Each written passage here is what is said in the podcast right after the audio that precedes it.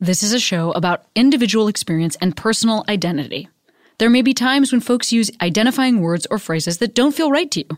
That's part of what we're exploring here. Please listen with an open heart, and as always, I welcome your polite, engaged feedback, and I encourage you to continue the conversation in your own life and with your own community. Welcome to Queery.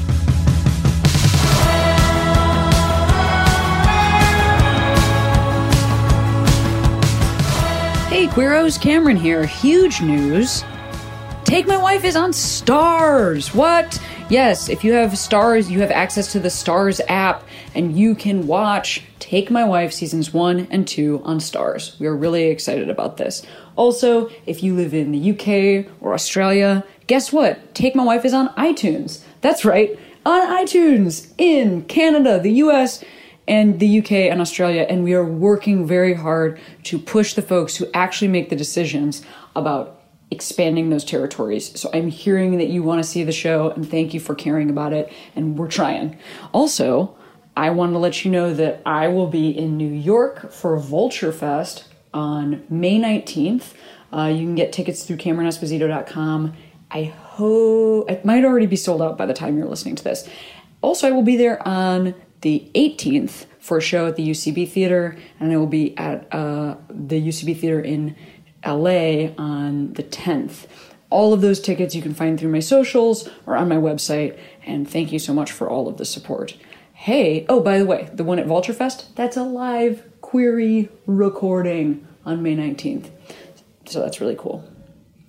Oh, all right, you listened to me be scattered. I'm standing in a closet with a drum kit because because the podcast recording that I just did um, was amazing, and we went just a few minutes over. So now I'm in a drum kit closet.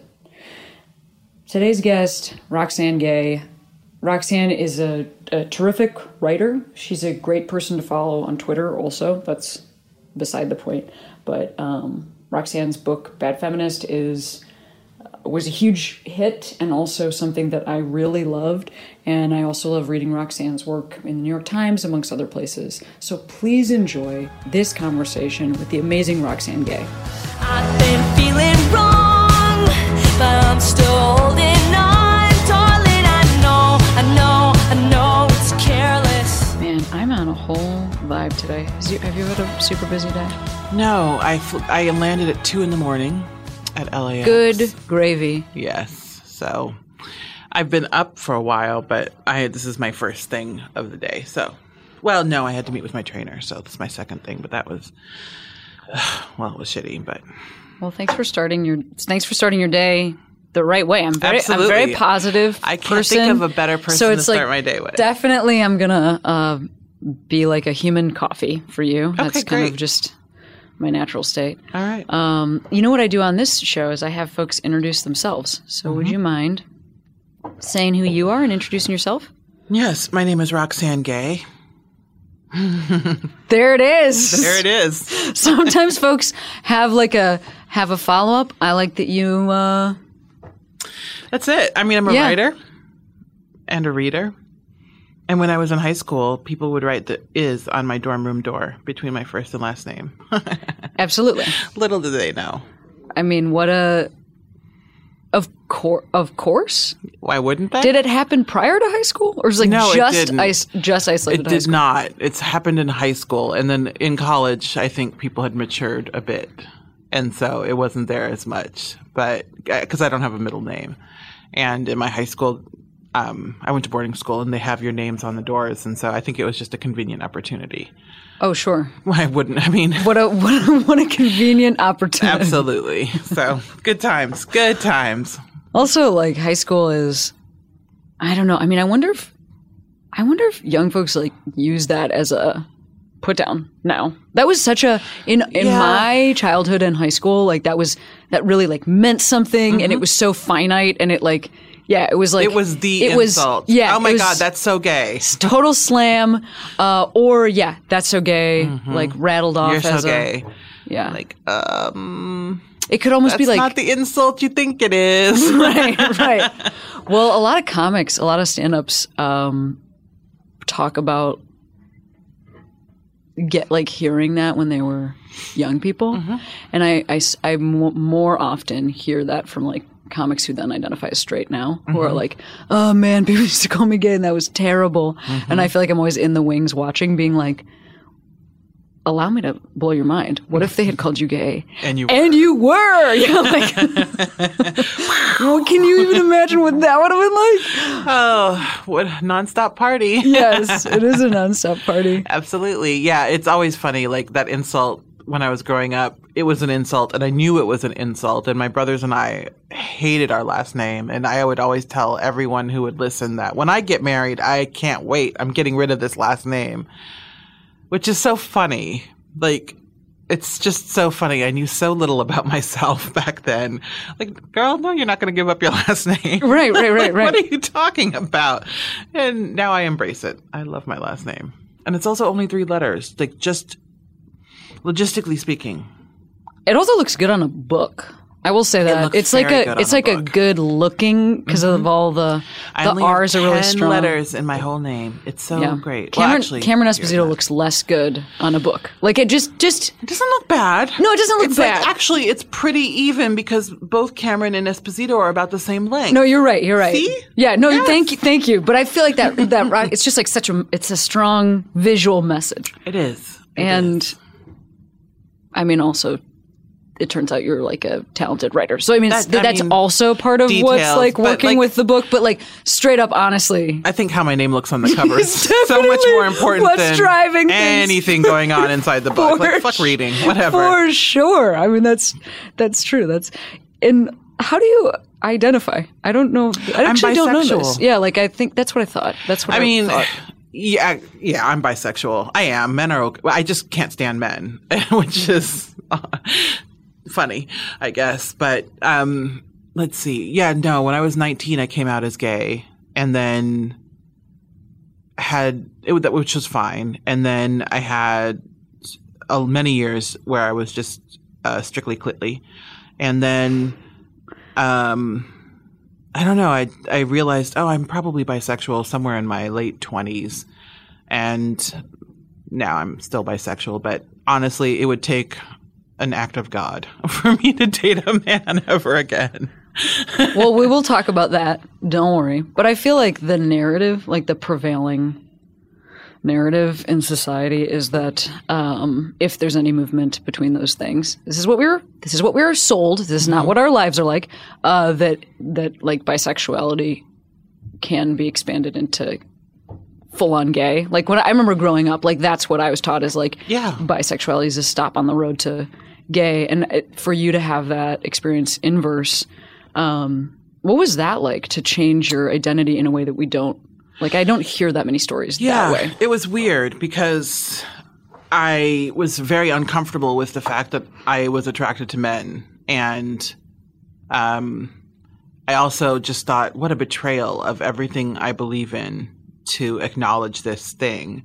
And I, I had a hard time with it. And this was at a time when it wasn't, where, where there wasn't, like, pansexuality was not a thing that people discussed. And I, I feel like sexuality and sexual identity was a lot more rigid than it is today. So it, I had a hard time with it, and for a long time I just didn't admit it. And then, you know, the older I get, the less I care what people think, and so the older I get, it's easier to just admit certain things um, uh, and to be honest about who I am and what I want, and that has been very um, freeing. Congrats. Thanks. Congrats on that feeling. That's a positive feeling. It is a good feeling. It is a good feeling. And it also turns out that it wasn't like nobody really cares. Uh, People just, you know, do what you want to do and be good to other humans. And in general, I think if you just move through the world treating people as well as you can, it's okay to have shifts in who you are or what you want. And people will accept that. Right. I, I mean, I. I find that, and you kind of said this in in in how you were describing it. Like the person who m- arguably is having the hardest time with that is is you. 'Cause Absolutely. Like you said, you um, oh, you just said the wording, but like felt like you got rid of all your ideals or like that it went against what you thought. What Yeah. were those things that it felt like a challenge specifically? I think shift? just accepting that I was attracted to men when men had treated me so horribly, um, and like where I had all this trauma around men. I just thought like, what is wrong with me that I'm still attracted to men, and that really was a very hard thing. And even today, when you just look at the, the spectrum of bullshit involving men. It's just like, well, why does anyone ever sleep with a man? Ever? Like, why would you? They're so bad, but they're not. There are a couple, like, there may be three good ones. I mean, can I also like We'll count can I also can I also like throw something uh throw something out? Which I mean, you you're a very smart person, perhaps. On Wednesdays. you have, have thought about this. But um I mean there's also like maybe men don't actually get to control whether or not you're attracted to them. Like maybe there's almost a taking back of being like even this this this place where even this source of trauma for me like I actually get to decide if mm-hmm. that's something that's appealing to me. I think the more comfortable I got with admitting bisexuality, the more I was able to recognize that it's not about them. It's about me owning my desires. It, but it took me a long time to get there and a lot of sort of wrestling with identity and things like that. Yeah, because I think like, right. I mean, uh, it's hard to figure out where to be It is. on that evolution of. um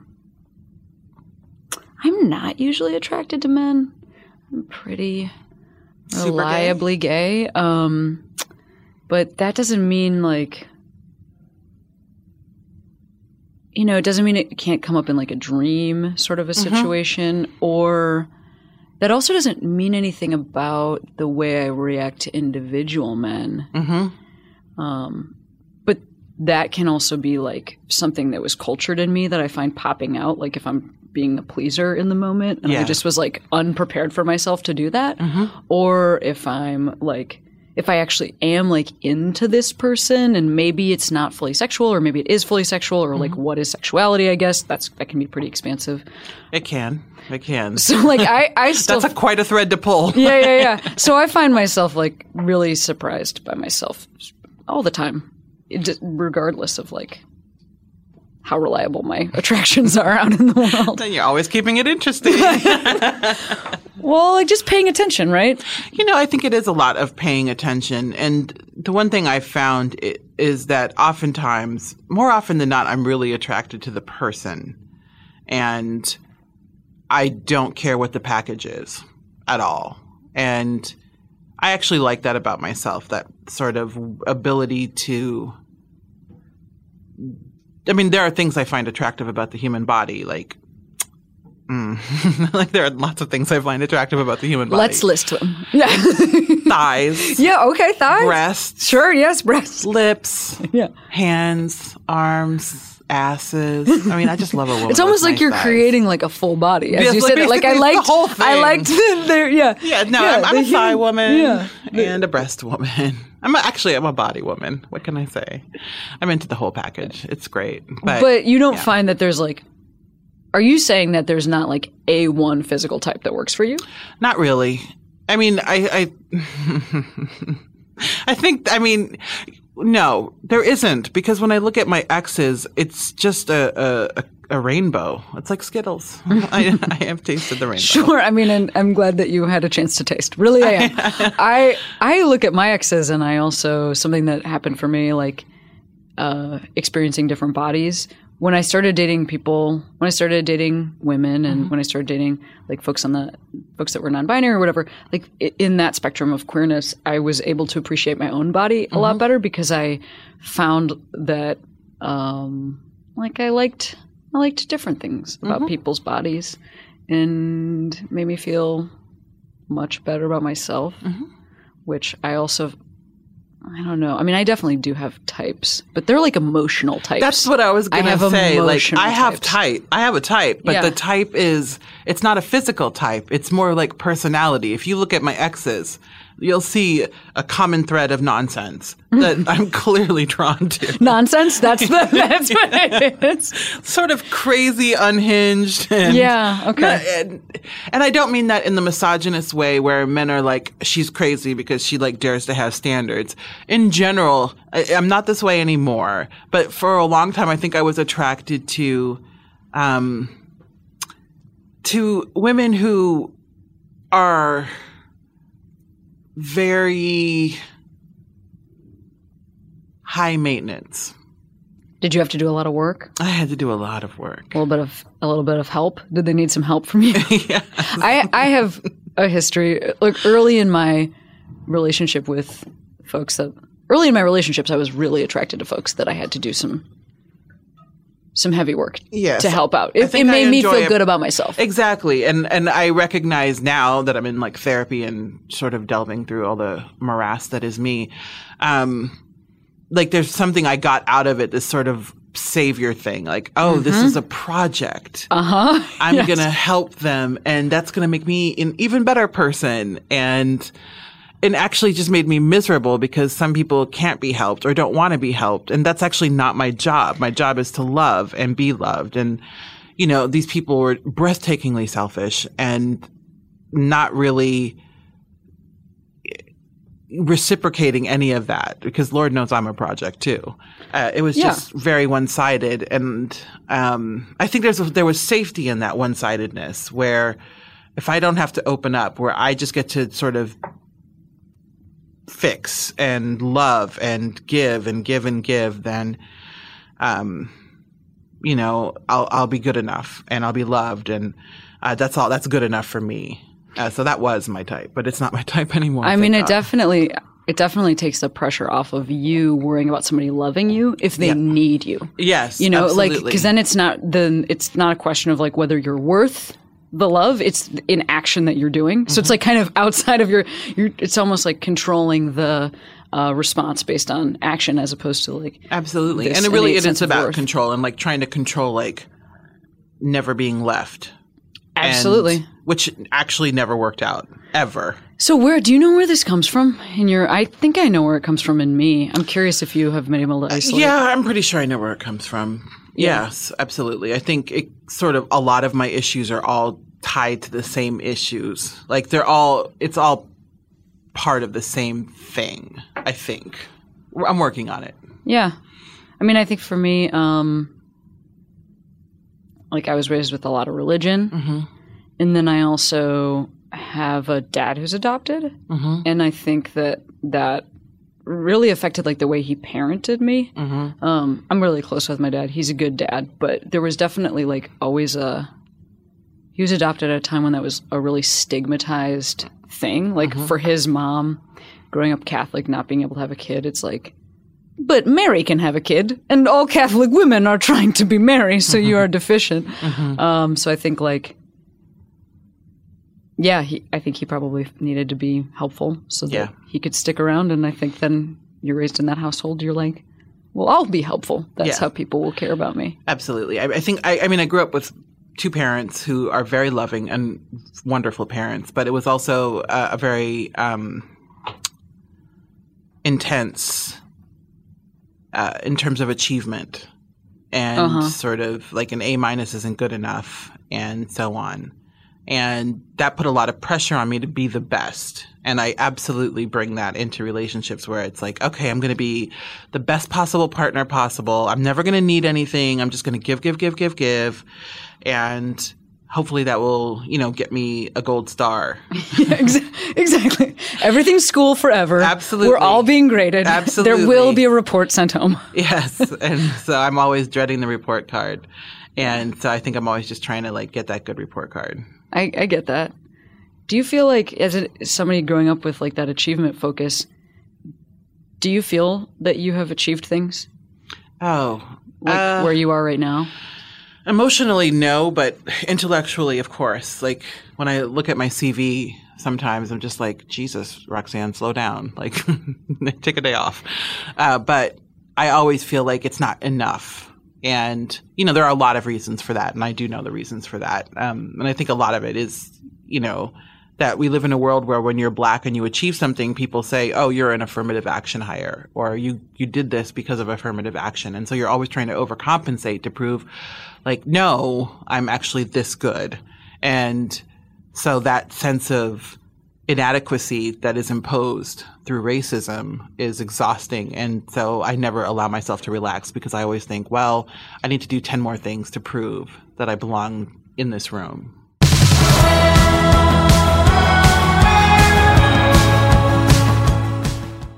This week's episode of Queery is sponsored by Everlywell.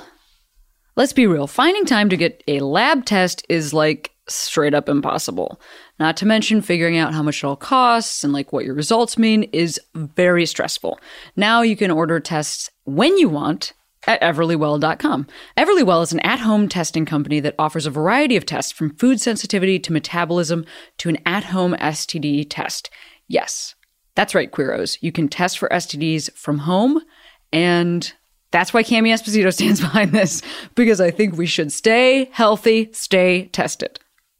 Each test is physician reviewed, private, simple, and processed through a certified lab. You just collect your sample, send it back to Everlywell's certified lab partner, and you get your doctor reviewed, easy to read results online in days. Everlywell is very convenient, no sitting in waiting rooms, no mystery bills. Just go to everlywell.com, use the promo code Queery to take 15% off your first order. That's everlywell.com, promo code Queery for 15% off your first order. Take control of your health today with Everlywell's at home health tests. Your test, your time, your terms. What up, Queeros? This episode of Queery is sponsored by TomboyX. You know, I love them TomboyX undies. Mm, we wear them in my family. They make kick ass gender neutral underwear for all people, all bodies, all sizes, all skin tones. Yes, that's right. TomboyX just released TomboyX Neutrals, nude underwear that is done the TomboyX way. For instance, there's like a bunch of shades for nude, like how there are a bunch of shades of skin in the real world. They come in a diverse spectrum of shades and cuts. You can get bralettes, bikinis, boy shorts, and boxer briefs all in sizes extra small to 4X. Also, the TomboyX neutrals are made from luxurious micromodal fabric. It's like super uh, squishy and comfy and light as air. I'm stoked that this company wants to sponsor Queery because I like what they stand for. So I'm just going to say that. So head to tomboyx.com slash Queery neutral.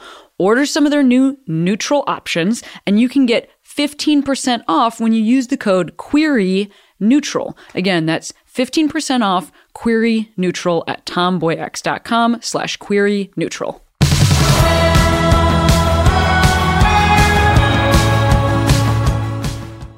And I mean, I just like, you would be so much more familiar with me, with this than me, even though I, I have been watching like just things unfurl for you. Like with the response to something like Bad Feminist, which was like just a hit. Like it just was a hit. You, it's an inarguably a hit. Um, and I also know that you can't like parse out racism and, and say it didn't apply in this case. I'm curious if did you like read reviews or were there responses to that book that were along those lines of like a No. this is an affirmative? I'm just curious. No, I it, it- those responses have never happened. Well, no, I won't say they've never happened in the book world. They happen in the book world every day, and I've dealt with that, but not in formal reviews or anything like that. Not at all. I did read the reviews. I read all the reviews. And then I get in my feelings about it, and then I walk it off. Sure. But no, it's more just like you see it a lot in the in the discourse around especially you get it a lot from white male writers who who may not have achieved what they believe they deserve to achieve and and things like that and when you win awards oftentimes there's a lot of sort of back channel chatter about that sort of thing uh, and I certainly dealt with it a lot in grad school and in the hiring process from my day jobs. And so it's just, it's something that you just carry with you and it's hard to let go. And it becomes a chip on your shoulder in many ways, even if it's no longer actively happening, even though it is. And then you sound like a paranoid freak.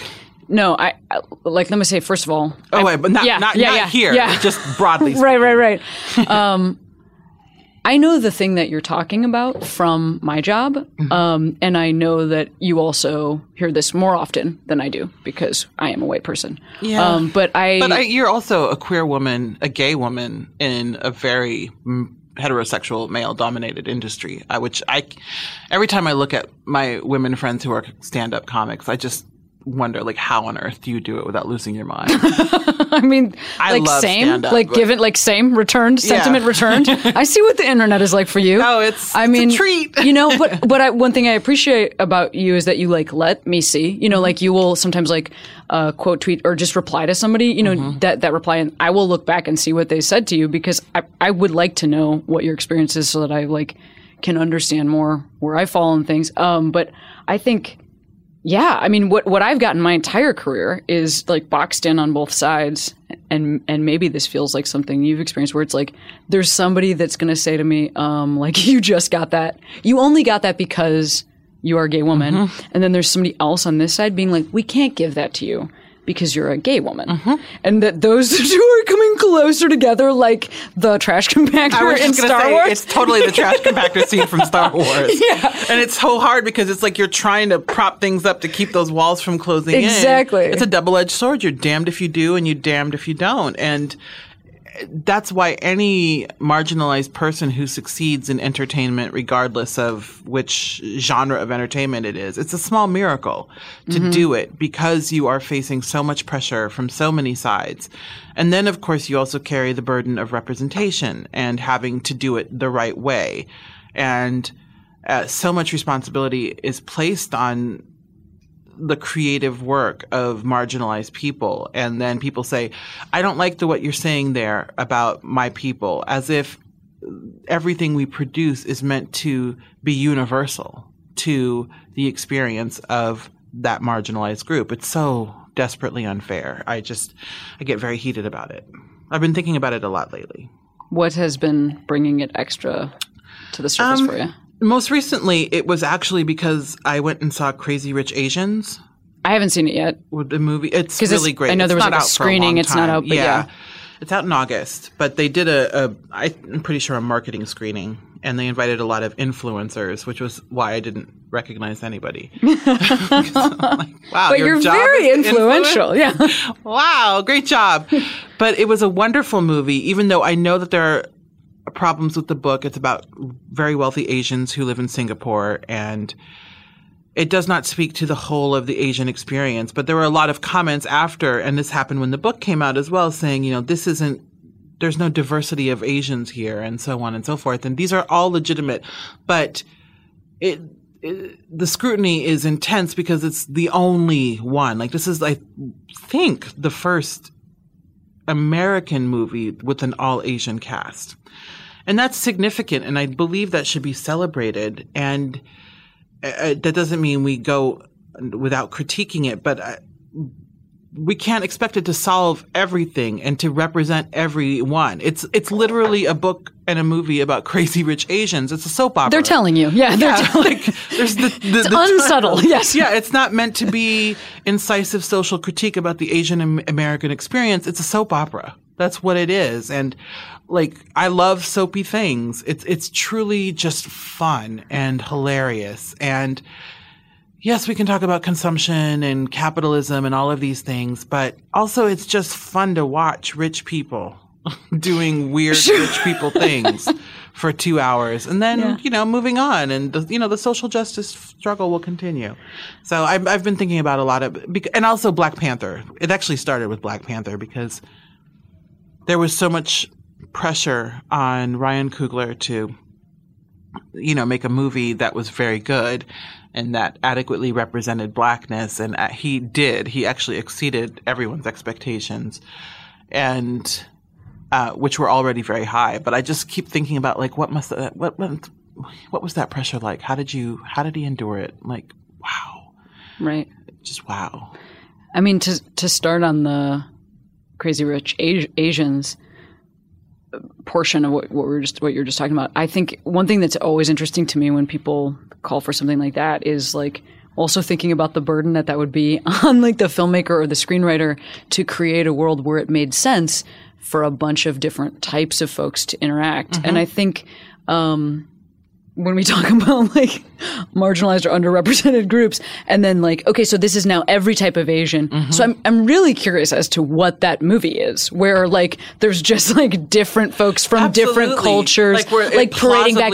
They don't speak the same language, like, and they, and probably wouldn't um, be uh, be a friend group. Mm-hmm. Like that's something that I really appreciate about a show like Insecure Mm-hmm. is that it you know does such a good job of like rooting itself in oh no i can logically see how all of these folks are friends with Mm-hmm. each other and it works against what we were doing not we what hollywood was doing about diversity before that which is just like it's four white people plus one black friend Yes. and like who like how did those people meet each other because it's never it's never clear like Mm-hmm. what this group of friends is and like why that black person knows zero other black people like i'm very i would like to know more about their backstory Mm-hmm. Yeah, like, how did Uh, this yeah, come to be? you know did you guys go to Oberlin? What's right up? exactly like that's just that's the extent of their friend group and then they know those people's parents Mm-hmm. you know like um but that's just how how television has been built in, up until now so then we're shifting the lens it turns out like you're saying a movie can like kind of just tell the story of that movie I think- and that group of people yes, we will have truly achieved success in terms of representation when marginalized creators are allowed to create niche products. And Totally. that's what's so amazing about Insecure. Insecure is very specific. And it was it's specific in the way Girls was specific. And we need more of that. It that, that it's not this sort of universal um, mainstream network appeal kinds of shows like Blackish, which I love and which I think is actually incredible and a lot more nuanced than people realize. And Fresh Off the Boat, which again has that universal appeal, but it's also specific. Uh, but, you know, when we see more Issa Rae's getting production deals and getting to really create niche products will be great. And when we see more people like Kevin Kwan, who wrote Crazy Rich Asians, getting these development deals to create like a very specific story that doesn't have to speak to everyone.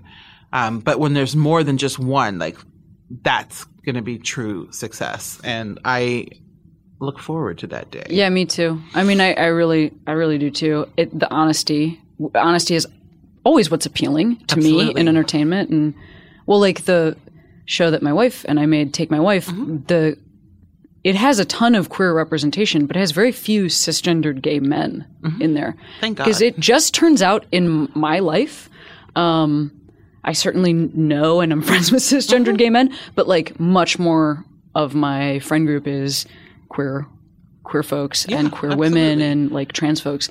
And so that's what it looks like on screen. Mm-hmm. But then if you and I are going in and talking to like some sort of uh, an exec or something like outside of the community and we're talking about uh, LGBT identi- identity, like they're thinking of Absolutely. Will and Grace. Like they're thinking of They that are. person that's like literally Because- not even in my show. oftentimes in entertainment, queer representation is cisgendered gay men. And, once they're covered, they turn out they are usually very white. yes. um, which is why I loved, um, oh my God, Noah's Arc. That I used to watch that I show. loved Noah's yeah, Arc. it's a great show. because it was so great to see black gay men on Totally. television. And again, like we need more of these sort of specific things that people still find connections to. I found lots to connect to in Noah's Arc and I loved it. I did not feel the same amount of connection to looking. But I'm glad that looking was on the air. And I, I think it might is it still on the air? No, it went it went it went bye bye. Oh, that's too bad. I mean, I enjoyed it, but I didn't connect as much. But I was glad that it was there. But it can't be the only story that's being told, and that's why I like and take my wife. That you know, it's mostly queer women and non-binary people, and that's also what a lot of my social circle looks like, which I, I think speaks to how we tend to have kind of uniform social circles for whatever reason. Uh, but I think that it's also a specific experience that's being allowed to be on the screen. Yeah, fair enough. So what do you what you've like had a pretty huge couple of years in terms of like just different milestones, I would imagine. Yeah. What are you what are you wanting to do that you haven't had a chance to do yet? I don't mean to ask you this achievement focused question. No, that's a put you in your head and What then send you off into your weekend. Damn it! I have so much to do now. Um, I want to take some time off. Good. Which is not something I get to do. Oh, I stand. And I, stand honestly, with you. I'm, I'm like I was with you. the other day. I was looking at my sort of schedule, and I- I was talking to someone, and they said, "Oh, well, it looks like I'll be able to take some time off in 2021." And they looked at me like I was insane, and they were like, "No, really?" And I was like, "No, 2021." And so 2021 is my year of hopefully doing nothing. But uh, I would like to write for television, which because I love TV, and I, I feel like I have something to offer there. So I'm working on that. And I just I love what I do and I, I just want to keep getting interesting ideas and opportunities and uh, I think I'm doing exactly what I want to be doing, oddly enough, which is it's rare that you be able to you're able to say that, but I, I'm kind of doing everything I want to be doing. And um that's a nice feeling. Yeah, congrats. Thank you. What about your your day job? I want to talk a little bit about that. Hmm. No, terrible. Mm-hmm. Getaway. Now I can talk about my day job. What is your day job? I teach at Purdue University. Yeah, I've been to Purdue. Have you? Yeah, I have because. I'm from Chicago originally, Oh, so it's like real close. Yeah, it's very close, which is a saving grace for West Lafayette. Mm-hmm. Uh, yeah, so I teach at Purdue, though starting last academic year, I moved to teaching one class a year because I can't keep up a full teaching load where we teach a 2 2 load there. I mean, thanks for telling me that because I have literally just been like, How, did- how is yeah. this happening? I don't know how I managed it for as long as I did. My first job was a 3 3 where I was teaching three courses a semester and it was insane. And, and like, that's actually many, a good teaching hours load. a week is that? Uh, you know, it depends. Like it's about 10 or 11 in class hours and then 40 hours of prep. And then you're lot. like writing a book. Yes, I did write it. That sounds extremely challenging. that time. wow. Yeah, it was challenging. And at Purdue, I was teaching two courses a semester, which is a dream load for anyone. Uh, because so many people are now teaching four or five courses a semester, which is so untenable for so many people. Um, but it was still too much in addition to all the work and the travel and the writing. And so I just told the university, you know, I love teaching and I would like to continue teaching, but I can't keep up this pace and be good at teaching, which is something that's important to me. And so starting last year, I got to teach one class a year, which allows me to be present for that class and um, teach it well and also be able to do other things. So it's nice. It's a nice balance. What do you teach? I What's- teach creative writing, fiction and nonfiction, both graduate and undergraduate. It's a lot of fun. Have you noticed a shift in how your students treat you with No. your success? because it's Purdue. and what I mean by that is Purdue is a STEM school. Oh my God, that's so. Yeah, of course. Of course, that's true. Everybody that I know went there was like in robotics yeah. or whatever. Yeah, I just didn't think about that. Yes, and so uh, at the graduate level, they do know who I am, Sure. and uh, because we have an MFA program, and I teach in the MFA, but and, and that's interesting. They're mostly, I mean, they they seem to be into it, but also, you know, grad students are like, you know, not impressed by anything or anyone, so that's fine. And my undergrads generally have no idea who I am. And then there's always one or two super fans who sneak in, which is fun. and then once they start talking about, do you know who she is? Then they all go Google me. And then That's about the fourth thing. week of class, then we have this whole conversation about, yeah, I've written a few books. I mean, I tell them I write books, but I don't think they get it until they see it. And Yeah. Then sometimes they'll like email me, Dr. Gay, I was just at Barnes and Noble, and did you know your book is here? And I was like, yeah, all five of them are there. Thanks. but it's a lot of fun. Uh, I actually like it. It's it's it's refreshing and also important because I'm not there to be Roxane Gay. I'm there to teach, and so to not have the distraction of all of that and just be able to focus on trying to help these students become the writers that they're meant to be, it, it's great and it's probably the most relaxing time I have. I would. That's the word that popped into my mind when you said that, which is so weird when you're describing work. And I'm, I was thinking that sounds relaxing, but the idea of being able to like focus on the the moment when you do something that um, can involve like a bunch of moving pieces or be very future focused, like something like writing a book. You're thinking about when that's published and you know it's like all very there's so many other things beyond it. Like Yeah. when I'm actually writing, there's the pleasure of writing, Sure. and putting together and figuring it out. But then there's all the other stuff outside of it. With how are how is this going to be received? Is my editor going to like it? Are my readers going to like it? Are they going to be disappointed? Are they going to be pleased? Am I going to sell enough copies? Am I going to earn out my advance? Am I going to never write again? So I love you saying the pleasure of writing though because I think I don't I don't know. I mean I don't I don't think I hear writers say that. Not enough writers say that and uh, that's fine. Everyone has their own experience with writing but for me writing is a pleasurable act. It's what i do for fun. That's like my happy time. When i actually have a few hours where i can just sit down and write i'm very very relaxed and happy and very happy I, which i've already said Where do you write? I, wherever I can write anywhere. I don't have a sacred writing space. Uh, I'm like really the anti-writer. Do you need to do anything else? Like, does it need to be quiet? Does it need to be? No. I generally like the TV on in the background. Interesting. Or music. I can write to music and or the TV. Um, I actually write to TV 80% of the time and music 20% of the time. And sometimes I write in silence, but I don't need silence. Hmm. It's not a prerequisite for getting the words down.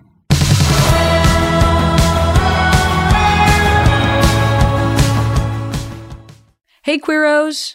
This week's episode of Queery is sponsored by Casper. Woo, with three mattress models the original Casper, the Wave, and the Essential, Casper mattresses are perfectly designed to soothe and cradle your natural geometry. Not to mention the breathable design helps you sleep cool and re- regulates your body temp throughout the night. It's delivered right to your door in a small, how did they do that? Size box with free shipping and returns in the US and Canada. You also could sleep on your Casper mattress for 100 nights risk free. And then, like, send it back if you want to. But I'm just going to say, truly, I sleep on a Casper mattress. This is just true. I do. And uh, I really like it. So I, I don't know. I don't know if you're going to be sending yours back because I didn't. For $50 towards select mattresses, just visit casper.com slash Queery and use Queery at checkout. That's casper.com slash Queery. Offer code Queery for 15% off your mattress purchase. Terms and conditions apply.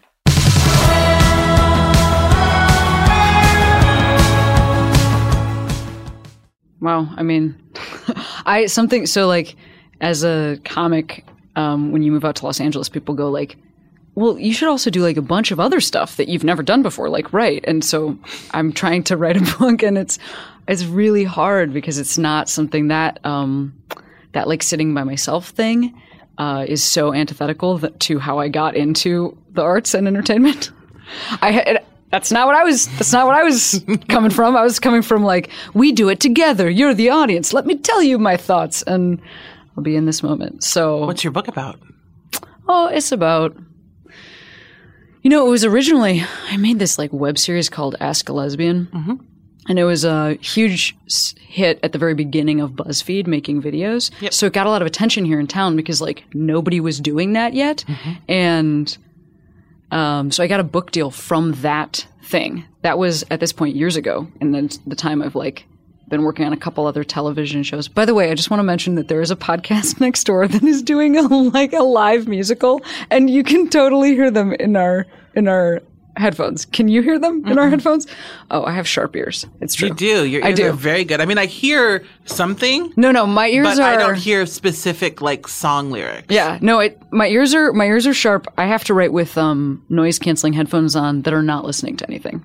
Oh, really? I just have or I or- love sitting in my noise canceling headphones without listening to anything though. It makes me feel like in a cocoon. I love it, yeah. On a plane, I don't I'm not listening to anything. often. Yes, I'm that's me. have the headphones on so that you don't talk to me. I'm me. making a I'm Yes. making a It's like raid space. for people. No, it's in public. It's, great. Yes. Mm-hmm. I I absolutely feel the same way. It's a I great try to be isolation chamber. try to be friendly as we take our seats, and then I pop them things right on, and then I do not take those things off. I put them on immediately after I sit so that my seatmate knows there will not be a Yeah, yeah, conversation yeah. on this flight. Right. not Yes. with me, my Nope. friend. Nope. it's the best part of I- my day when I get on a plane. I hear that. Oh man, there was something I wanted to ask you about uh, teaching that I. Oh, this is what it was. Um, you know, going back to what you were talking about about like that. Uh, affirmative action thing. I think about you being a teacher, mm-hmm. you being in somebody's life as a teacher, as a very positive thing I do because too. you have so many. I mean, number one, obviously your talent and stuff like that. But I mean, like, um, well, I have a buddy that teaches this freshman seminar that folks take at CalArts. Every freshman has to mm-hmm. take it, and this person is queer, mm-hmm. and so they're. It's like a uh, an overall look at the world of art, like that what a freshman would take, you know, like welcome to art. Mm-hmm. But this person is queer, so the way that they program it includes it's almost like we exist. It's almost like queer people exist. Oh, what? Wow. Stop. And I think about how like they are changing the entire culture of that school mm-hmm. just by being the person that they are in that position. Oh, absolutely. especially at Purdue, because it turns out I know a little bit about the state of Indiana and what's going on there. like, I think about you being there and having a chance to educate people, and that that being an extremely positive part of those writers' lives, who otherwise would maybe be surrounded by a lot of white folks.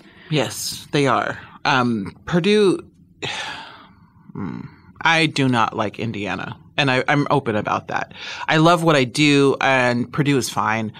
Um, I love my students. They're fantastic, but it is challenging to be the only black woman teaching in the creative writing program. And it's a small program, so logistically, like there is the chances of there being multiple black people in this program as at, at the teaching level i- are somewhere between slim and none.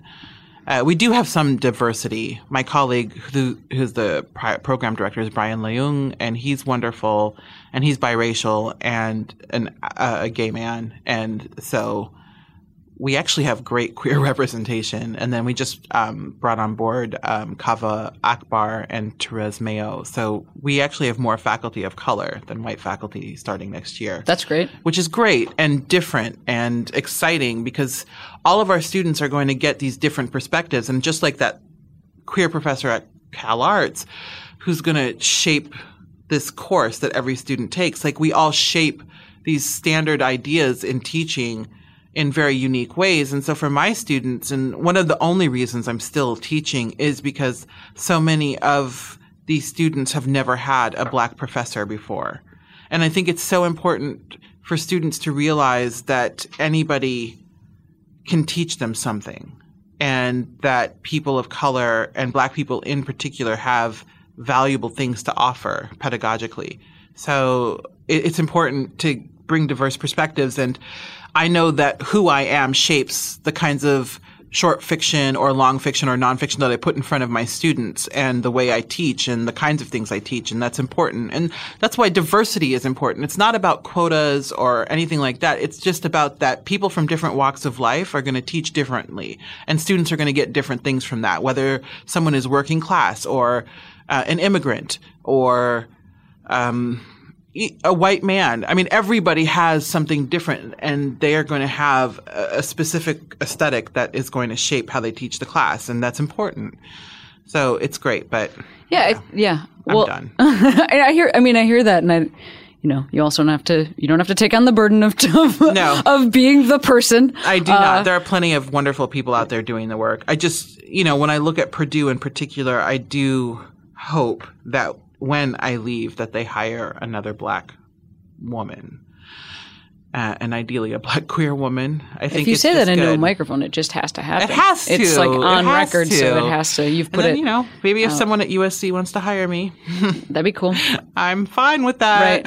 Right. well, especially writing. You know, I think about everything that you just said, and then I think about writing, and I think about somebody who's arrived at college having gone through the American high school system, which um, overrepresents white men Absolutely. as authors, and so there's a chance that that person is arriving at your door, you know, um, or arriving in that department as an undergrad, or then even as a graduate student without like a full understanding of who has contributed to this field in the past. Absolutely. They think they know the literary canon, but they only know a, a very narrow slice of the canon. And um, that's the canon that has been historically prioritized. And, I, you know, unlike some people, I do think the canon matters and that there are things to learn from it. But it's not the only thing we should be teaching our students. And we also have to interrogate why the canon is predominantly white men because they were the only ones who were allowed access to education and who were encouraged to share their stories. And so, you know, it's, it's not a thing that is neutral. And that's the most important thing to recognize when talking about that. And I just try to disrupt the canon whenever I can. Yeah. I mean, like that, that to me is, I feel like, and you just said this, but I, I do feel like that's the ultimate point. It's like we still live in this world where when people talk about diversity, it's like it's a, um, it's a charitable act Yes. as opposed to something that like generally improves everyone's opportunity to then go out into the world and, and succeed. Like People treat it as like painful medicine that has to be taken. painful medicine. and it's actually it's it's a corrective and Right. it, it it's a, it- it's a healing of historical wrongs and more than that it's exciting just to see something different I was just gonna, yeah, because like I always think about, you know, I used to open for this like super, um, not what you would think of as a Cameron Esposito aligned comedian, and I would go out and and warm up the audience for him for like half an hour uh-huh. before he came out and did an hour, and the number of audiences that like first of all they would sh- like shout me down or like heckle. We had to like come up with this whole system where he had to like introduce me through a god mic so that they all heard his voice. And then i had i would have to like say something we did in our day. Because otherwise people were like who is this interloper that has been placed between us and who we came to see by like uh comedy like speed bump you know like whatever i- implementation or like it was totally bizarre um, but I also like there was a reason that comic chose me because we were not the same at all in style, and we were not the same at all in like viewpoint. We were not the same. We didn't we weren't the same demographic. So he would look better and more interesting because when I was doing like my half hour at the top, I was never going to step on his shit. I was never going to like I was never going to hit a point that he was going to make in the same way. And um like yeah, then people also had an opportunity to like me if they liked me, but it just also it kind of like improves it also makes it also makes white men more interesting. Like does. diversity actually makes white men more interesting. because it starts to show why they're unique because when you put all of them up against each other often if they especially if they all come from like the same class background Right. and life circumstance then you're going to kind of hear the same jokes about haha you know my wife ha ha Right. oh fucking made me marry her Ah. well, I mean, you know, like like we get it you guys all hate being married but you are married and oh your kid did some weird gross thing and ate poop from his diaper ha ha sorry but there's a lot of comedy in that vein yeah, yeah, yeah, yeah. Eating poop from diapers. I've heard these jokes. Uh, delicious, delicious. It's what's for dinner, It is. It is what's for dinner. right alongside pork. Well, or in like politics, you know, when there's 72 of the same person with like even the same suit on. AKA the Republican primary. Yes, that's you know what I'm thinking I do. of is that line where you're like, I guess that guy's three inches taller. I guess that's like the major difference, and that's Ben Carson. Like, Exactly. I was going to say, save for that one name dot. but um, you know, I think it like then it becomes extremely difficult to have anything you say matter. Absolutely, because And- it's the same thing over and over. And that's why so much of the primary season was so horrifying because it was just so much sameness. Like, uh, we get it. You're a white guy. You want to lower taxes. And you want to go to war.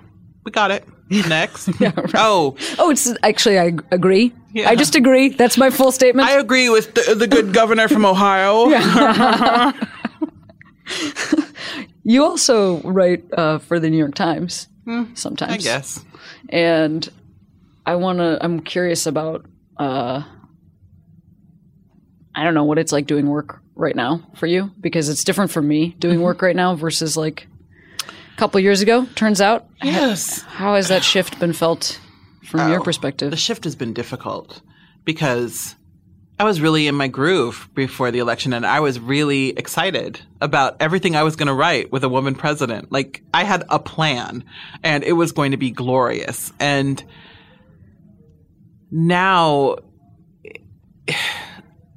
I, I've spent the past year and a half really uh, recognizing how deep the problems and the fractures in this country are. And I, I'm still writing the kinds of things I want to write, but I'm also feeling obligated to write about this cultural moment and thinking about how we begin to heal these fractures and if healing is even possible, which I'm not sure that it is. And so it's different and, and everything feels more urgent. And there are things that I want to write that I just think feel way too frivolous. Like, no, we can't possibly spend time on that right now because, um, things are so grim. What What are some of those like generalized things that you would want to write about? Yeah, I want to just. I'm tired. I would just like to write about television and movies and and just do the kinds of cultural criticism that I love doing. I, I want to write about HGTV. I do have a book where I'm going to be doing all this, but um, you know, I just like want to recap a few TV shows and just just. Like I want to have a I little. mean, an H. HGTV is so specific uh, it, within the realm of television is. about like where your uh, consumption wants to be. Absolutely, I, I, want a house. I Yeah. want to decorate it. oh my and god, I love watching know, that on the road. It's just like a great. babies or something. I'm- Yeah, I'm, yeah, yeah. I'm not. I'm not gonna have kids, but I do like. I just want to nest and build a home with someone and and like just be happy and enjoy the fruits of my labor. But there's this sort of good part of me that's like, nope, the fight must go on. I mean, I know that these things can coexist, and I'm working on that, but. There's so much of me that just feels like, uh, uh we got to be on the front lines. There's so much work to do. There is no sitting around having fun. It does not always feel like those things can coexist. I, No, it I, doesn't. I do not feel. Um, I mean, I think about something like like the shift in Twitter between like uh, there's almost there's like so many things going on. One is as an information source for like atrocities. I mean, that's that thing. And then the other one is obviously as like a s- state media, and then you know, and then as something that I'm using to like see if folks want to come to my show. Yeah. And then on, then there's like the fourth thing, which is writing something silly and interesting about gender. You know what I mean? Like, or not even gender, like pasta. Mm-hmm. Like, so it's so That's it's my favorite Twitter. like la- yesterday, I tweeted about Pokemon Go, which is my like preferred way to relax with my phone, and I just really. I miss the days where we could just do all that. I mean, we were also doing other things and thinking about the greater good, but it was easier to just let your hair down, such as it is, and relax and just be frivolous more. And that it doesn't seem like we can afford frivolity right now is is frustrating and of course it's such a privilege to like be sitting here saying oh i don't feel like i can be frivolous on twitter wow that's not really where i'm going i mean that's kind of what but i that's mean but an also external it's representation hard. Mm-hmm. of an internal uh, feeling. Exactly. Yeah. Absolutely. Like everything feels so grim. Like I don't know what I was reading today on Twitter and I just thought, man, racism has got me exhausted today. Uh, It was a story about something involving someone and it just was so horrible and That does sound like 2018. Something involving someone was racist. Yeah, that sounds like it? that sounds like That's a- 2018. oh, I know what it was.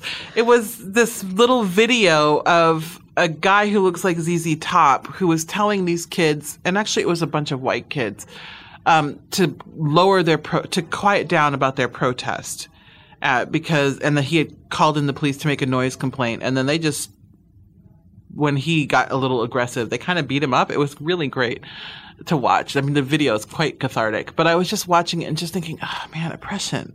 it's just such a pain in the ass. Like this guy, he was talking about noise, but really he was just irritated that they were protesting. And I don't even know what they were protesting for. I think they were protesting against guns. Um, and it's just everything. I don't know. It's just a lot. What are you doing self care wise to make sure that you uh, can continue to like stay healthy amidst Mm. this schedule that you're talking about? I'm old, so I'm still figuring out self care. I'm 43. My generation did not. That was not a thing. And so I'm working on it because I do think self care is important. And I do think that we need to take care of ourselves and find time for relaxation and fun and joy. Uh, I think you can do these things and recognize that there's a lot of work that still needs to be done. Uh, And that I think it's important to do these things so that you can do the work that needs to be done. And so I'm trying to figure out what self care looks like. And I think it's going to involve more not travel time and saying no more. And also just allowing myself to do things I enjoy. So more facials and uh, the spa kind, to be clear. Sure. Yeah. The freak. Um, and just, you know, sitting down and reading for pleasure. Just for pure pleasure. Not to blurb, not to review, just for fun. What Um, What is your genre? Do you have a genre you love? I read everything. I'm very, well, I read fiction mostly, I should say. I am very sparing in my nonfiction reading because I find a lot of nonfiction to be dry and not interesting. But I like essay collections. I like Oh, yeah. memoir. So, yeah, I read a little bit of everything. I'm very omnivorous in my reading. I I love to. I love reading gay shit. That's my favorite. Oh, really? That's my what genre. kind of gay shit? Well, like so, okay. I mean, this is really the level. Um, like if I if I see something I really love and there is source material available, I'll try to also like check that out. So like when I saw the movie Carol, which I really enjoyed watching, Ah, Patricia Highsmith. I then read the, Price book of Salt, and yeah. then I also listened to the audiobook because I Oh, you did a deep What I'm saying is, so like I just listened to the Call Me by Your Name audiobook Mm-hmm. and I also am rereading Dykes to Watch Out For which right now, which is Have you ever read Dykes to Watch Out Not For? yet. Oh my god. Is it good? yes. Oh, Yeah. Yay. It's like a so it's a it's like a graphic novel. It's a collection of yeah. Alison Bechdel. Yeah. Yeah. Yeah. It's I think it's really amazing because what it what has been giving me a little bit of help with is like I think when I read it maybe the first or second time I I was living in uh maybe right pre-Obama or I can't remember when this when that collection was published or like early Obama haze of just like reading this book and being like I don't understand. Because it's it's very political like everybody and it's super it's also super intersectional like for when it was it's like from the 80s and there are like characters that use wheelchairs and there are people That of color and there are folks with there are folks with um dykey looking haircuts like many Well, it was the 80s. yes but i just mean like That's when our haircuts were at their finest. I just Thank was, you very much. I just am reading it. I'm like jazzed because I can't. Also, a lot of characters have. I didn't even think I picked up on it the first time I was reading. They have like um armpit hair drawn in. Not everybody. Really? Some people. So you don't see that a lot in, in visual culture. No, That's you don't. Wonderful. So it's like kind of amazing because it's also not. It's not like everybody has armpit hair, but it's like some, of us people do. do. and so it's uh, it's like really rocking my world. Um, especially here where you don't see a lot of armpit hair oh, in Los Angeles, Yeah. you need to go east. on men or women. You need to go east. That's the answer. Okay. When you when you come to Los Angeles, if you're not seeing armpit hair, you need to move further east okay. because uh, the east side of this city is where all the armpit is. Oh, all the armpit hair is. All It's- right, so where- east armpit hair. That's where West? all yes. no, no, no. hair at all. Yeah. None. No body hair None. at all. It's just amazing. I'm just like, like- wow, the city's Yeah. estheticians must be overbooked. Right. Because I have seen, especially, I'm from the Midwest. I'm born and raised. And so whenever I see the men here, in general, I mean, uh, so you know what I mean, the certain type of man who like wears very tight jeans and is not interested in reproduction, um, they're hairless. It's Yeah. they're hairless everywhere and, and they're always like running around without shirts. And so you can just see like it's all gone, which I like. I like a smooth man. I actually also like a smooth man. Because I'm like the closest to the closer to a woman I can get you, the better. And Yes. so well, just, like, no, visually. I really Yeah. love like a like a like I want to see all the contours, like a muscular chest, Mhm, smooth mhm. guy. Yeah, that's because my, my standards for men they have to be impeccable. Like for women, whatever. I'll date. We are on the same page. Oh, yeah. We really have the same I taste. am a United Nations for women. Come to me. I will mm, do all kinds of things to you or for you. But with men, like, no, you're going to have to be top 0.5%. Sure. you're going to have to be like literally the most beautiful man in the world. That's funny and And you're going to need to be rich. yeah, sure. I mean, well, you can find that person here in Los Angeles. It turns out they're here. They're Mm. Well, yeah, they exist, but They are here. th- those people here don't date people like Yeah, me, they- which is fine. sure. Yes. I mean, I'm unsure who who those people do date. Um, I I don't know. In fact, when I was at Minneapolis airport last night because I missed my connection because my original flight was delayed. It was a whole thing. Uh, I was listening to an older white man uh, who was also flying to LA talking about breaking up with his girlfriend. And he was like, I will spend the next 20 years alone uh, because I'm not going to have anyone dictate to me to how I should feel and how I should do this and how I should do that. And I was like, bro, have you never been in a functional relationship? Whoa. He was just so vehement. And I was like, you know what? 90 year old, it's you good. You need to ride out the rest of this journey on your own and just have a good circle of friends. Well, to prepare you for your job at USC, Yes. let me allow me to tell you that the folks that you're looking for that don't that have maybe been in a functional relationship all live in my neighborhood. So just Oh, where do come, you live? come on over. Um, I live in Los Feliz, but like Oh, I like Los Feliz. yeah, yes, perfect, awesome. But like um, any anywhere on the east side, I find that it's like it's a Los Angeles I didn't know existed as a Midwesterner myself. Because I live downtown. Yeah. and I've been looking everywhere for a house, and I kind of am partial to the west side because everyone I know lives closer to the west side, but everyone I like lives on the east side. yeah. It's a dilemma. It is a dilemma. I'm so a dilemma. off off air. I will. Ha- I'm so curious as to who who lives on the west. side. I don't even know who lives on the west side. I feel like I live on the. I just live amongst the desert people, and it makes me feel kind of comfy. Oh, that's nice. I do enjoy a good desert. Well, uh, Roxane, it was so nice to have you. This is. I feel like we covered a lot of things, We did. and I just want to ask you one final question before I head you head before I head you out. That's not. No one's ever said that phrase because it's not how you say it. Before I uh, send you out into the rest of your day, is uh, for you to shout out a queero, which is like a person or a place or a thing that made you feel comfy. Yes. Today, my queero is Dr. Lori Jones. She's a trauma surgeon from St. Louis who is going around teaching communities how to stop bleeding in crisis and trauma situations. Whoa! Yes. And she is an amazing out black gay woman. How did you find out about this person? I was in St. Louis for an event for Planned Parenthood, and I was in my hotel the night before the event watching the local news, as I tend to do, because I always just like to see like how tragic the local newscast is. And they did a, it was actually a very nice newscast, and they did a feature on her, and I was just so surprised to see a black queer woman, and I didn't know she was queer, but she gave me the vibe. Um, just being featured and for her work, and she t- it just is incredible. And I tweeted about it and then a bunch of people were like, "Oh yeah, she's amazing. She's amazing." And then at the fundraiser the next day, she happened to be in the audience. And so she came up to me and we met each other. We took a nice little photo. And I just it's just, it's just incredible. Like she's actually doing really valuable work out in the world. That's awesome. It is. I'm so glad that you had that name and that you could tell I us do too. about I'm just for Yeah. once I finally came up with something because I'm always asked like, you know, like what are you reading or what do you love and blah blah blah. And I just said that my superpower is to not be able to answer that question on the spot. Oh yeah, no, it's the worst. So that's. I'm never going to ask you that question. Not Thank once. I don't care what you're reading. Uh, Roxane, thank you so much. Thank you, Cameron.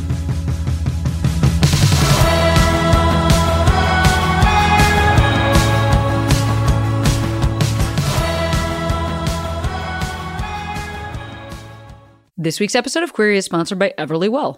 Finding time to get a lab test can be almost impossible, but not with EverlyWell.com. Everlywell is an at-home health testing company that offers a variety of physician-reviewed private tests from food sensitivity to metabolism to STD tests. You can take them in your home.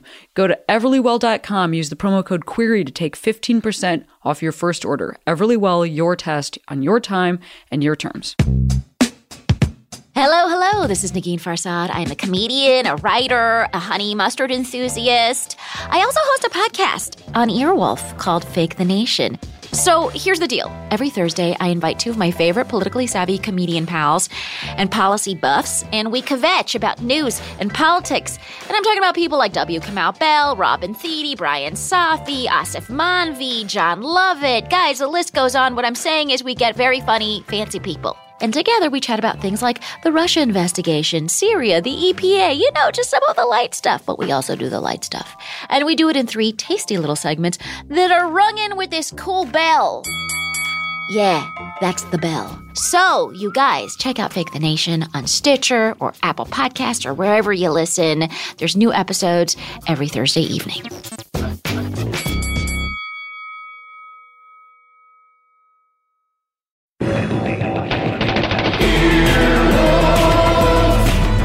This has been an Earwolf production, executive produced by Scott Aukerman, Chris Bannon, and Colin Anderson. For more information and content, visit earwolf.com.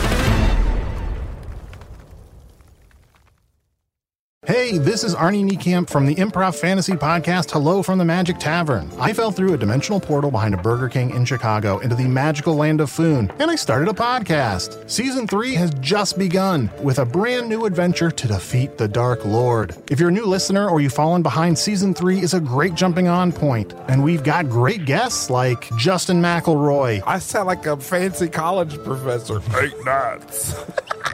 Rachel Bloom, You want to see my collection of men corpses and one woman? Felicia Day, and Colton Dunn, You've seen me have intercourse with a variety of species. It's a bummer. Andy Daly, You have the members of Genesis listed, but Phil Collins is crossed out and then circled and crossed out again. Uh, yes, I have killed Phil Collins twice. Thomas Middleditch, Jesus! I mean, Jazos, Ruler of the Eighth Circle! And that's just the beginning. Season 3 of Hello from the Magic Tavern is out now. Listen in Stitcher, Apple Podcasts, or wherever you get your podcasts.